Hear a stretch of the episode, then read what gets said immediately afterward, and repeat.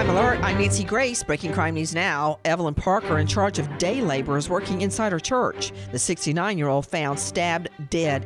DNA collected leads cops to 62 year old Manzi Smith Jr., now facing several charges, including murder one. An Arkansas man steals a motorcycle and almost gets away with it. Donald Cooper caught after wearing a t shirt he made with the police wanted flyer about him. Police thank Cooper for his help in solving the case and charge him with felony theft. With this crime alert, I'm Nancy Grace. More than one in three people will face cancer in their lifetime. Unfortunately, fear can stop you from getting your cancer screening, but it won't stop cancer. Early detection can save your life. Don't wait for symptoms to appear to act. Cancer screening is safe, effective, and accessible for everyone, including free or low cost screening programs. Go to cancerscreeninfo.com right now for free screening resources and recommendations from the American Cancer Society. Don't wait. Early detection can save your life. Go to today. Cancerscreeninfo.com.